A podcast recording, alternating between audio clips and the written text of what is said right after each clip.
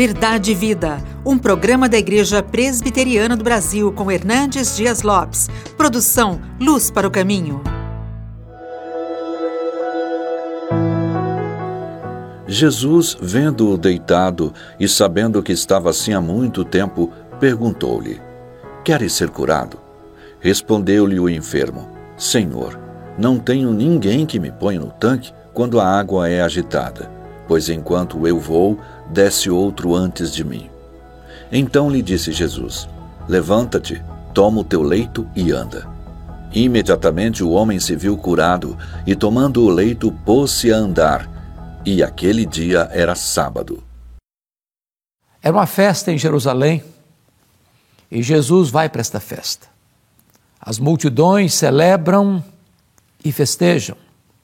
Entretanto, Jesus deixa os festejos, as alegrias múltiplas desta festa para ir ao tanque de Betesda, que significa casa de misericórdia.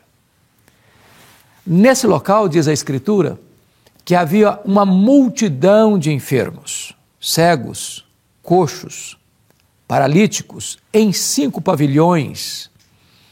E no meio havia uma espécie de tanque, onde havia uma crença dos enfermos ali que periodicamente descia um anjo e agitava a água. E o primeiro que pulasse nesta piscina, nesse tanque, era curado de qualquer doença que tivesse. É claro que esses enfermos que estão ali ah, não eram enfermos ah, como temos hoje na maioria dos nossos hospitais. Pessoas que entram, são tratadas, curadas e retornam para sua casa. Porque o texto nos informa que ali havia uma multidão de enfermos, cegos, coxos e paralíticos. Em outras palavras, problemas que a medicina não tinha resposta e ainda não tem. Doentes incuráveis, problemas insolúveis, insanáveis. Gente estava ali com a esperança morta, achatada achatadas pelo sofrimento, pela dor, pela angústia, pelo desprezo. E diz a Bíblia que Jesus vai e percorre esses pavilhões e ele identifica um homem, talvez a maquete do sofrimento, talvez o espectro da dor, o cenário mais assombroso da desesperança humana. E diz o texto, sabendo Jesus que ele estava assim há 38 anos. Isso é um fato muito, muito relevante a ser destacado. Relevante porque Jesus tem conhecimento de tudo e de todos. Nada escapa ao seu saber.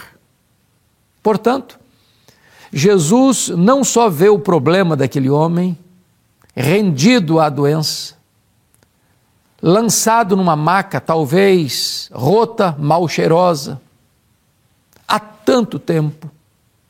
Jesus sabia exatamente quanto tempo ele estava sofrendo, as causas do seu sofrimento, porque o texto prosseguindo no verso 14 diz que o passado daquele homem tinha sido a causa da sua paralisia no presente. Então preciso lhe dizer que Jesus sabe quem é você, sabe de onde você veio, sabe como você está, sabe as dores que açoitam o seu coração, os vendavais que fuzilam a sua alma. Ele sabe exatamente qual é o seu diagnóstico, muito melhor do que você mesmo sabe a seu respeito. E Jesus então diante do conhecimento pleno, absoluto, diante da sua onisciência, Jesus faz para esse homem uma pergunta maravilhosa: Você quer ser curado? Esta é uma pergunta emblemática, porque você pode até pensar como um enfermo, um doente, não gostaria de ser curado? É muito óbvia essa pergunta. É o óbvio ululante, diríamos nós. Mas por que Jesus faz essa pergunta? Você quer ser curado? Há muitas pessoas que se acomodaram com a doença. Há muitas pessoas que não acreditam que o seu quadro, por mais assombroso, possa ser revertido.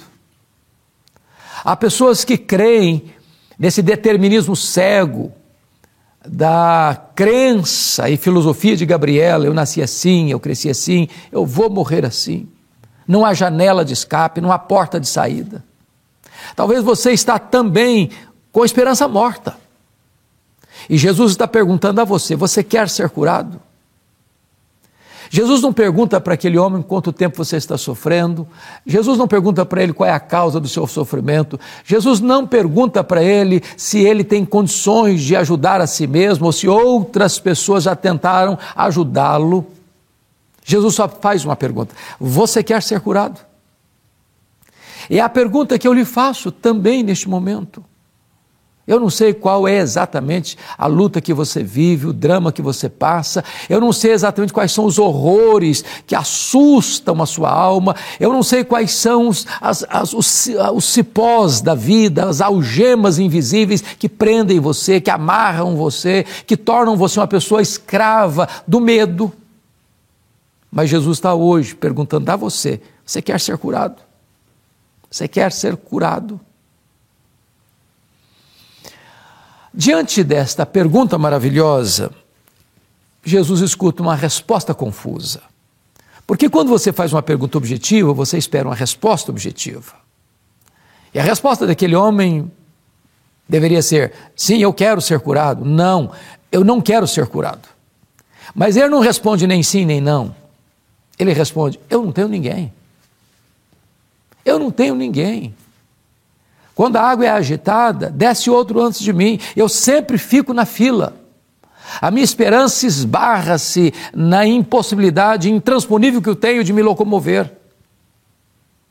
Eu estou fadado a morrer neste lugar, sem qualquer esperança de cura, de libertação, de voltar à minha vida. Este homem não nasceu paralítico, ele ficou paralítico. E já estava assim há 38 anos. Quando este homem dá essa resposta evasiva, confusa, ele está mostrando que ele tinha um drama maior do que a própria paralisia. Ele era um ser abandonado, esquecido, talvez uma sucata humana, talvez um aborto vivo.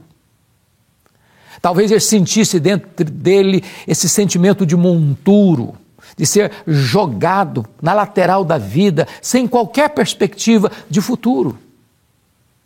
Talvez você que está agora me ouvindo se sinta assim, desprezado, abandonado, esquecido, marginalizado, sem chance, sem oportunidade. Ninguém te vê, ninguém olha uh, a sua condição, a sua situação, e você está ao léu, à deriva, rendido ou entregue à sua própria sorte. Diante desse fato, diz o texto que Jesus dá para esse homem uma ordem maravilhosa: levanta-te, toma o teu leito e anda. É curioso isso, porque parece-nos que se a primeira pergunta de Jesus era óbvia demais, queres ser curado, agora a sua ordem é absurda demais porque tudo que um homem deseja fazer na vida, um paralítico, é andar. E é tudo que ele não consegue fazer. Mandar um paralítico andar é uma ordem ineficaz. Ele não consegue andar. Como um cego não consegue ver, como um surdo não consegue ouvir, como um morto não consegue viver. Mas é maravilhoso que quem dá ordem dá o poder para que a ordem se cumpra. Jesus, certa feita, lá em Cafarnaum, estava dentro da sinagoga e entrou um homem, diz a Bíblia, com a mão direita, a mão destra, ressequida. E Jesus olha para aquele homem e diz: Fica de pé. Depois Jesus vem para o meio. Depois Jesus diz: Estenda a tua mão. E aquele homem cuja mão, cujo braço direito estava seco, estendeu a mão. E a mão foi recuperada na hora. Certa feita chegou para Jesus um leproso, tomado de lepra, com seu corpo carcomido pela doença, apodrecendo vivo. E se prostra diante de Jesus e diz: Se tu quiseres, tu podes purificar-me. Jesus, profundamente compadecido dele, tocou e disse: Quero, fica limpo. E imediatamente o homem ficou limpo. Jesus chegou na beira da sepultura de Lázaro. Lázaro estava morto e sepultado há quatro dias, já cheirando mal. E Jesus grita: Lázaro, vem para fora. E o morto escutou a sua voz. A morte largou as suas garras de Lázaro e ele ressurge e ele ressuscita, porque quem dá ordem dá o poder para que a ordem se cumpra. Você não consegue livrar a você mesmo, você não consegue purificar a você mesmo, você não consegue perdoar a você mesmo, você não consegue se levantar com as suas próprias forças.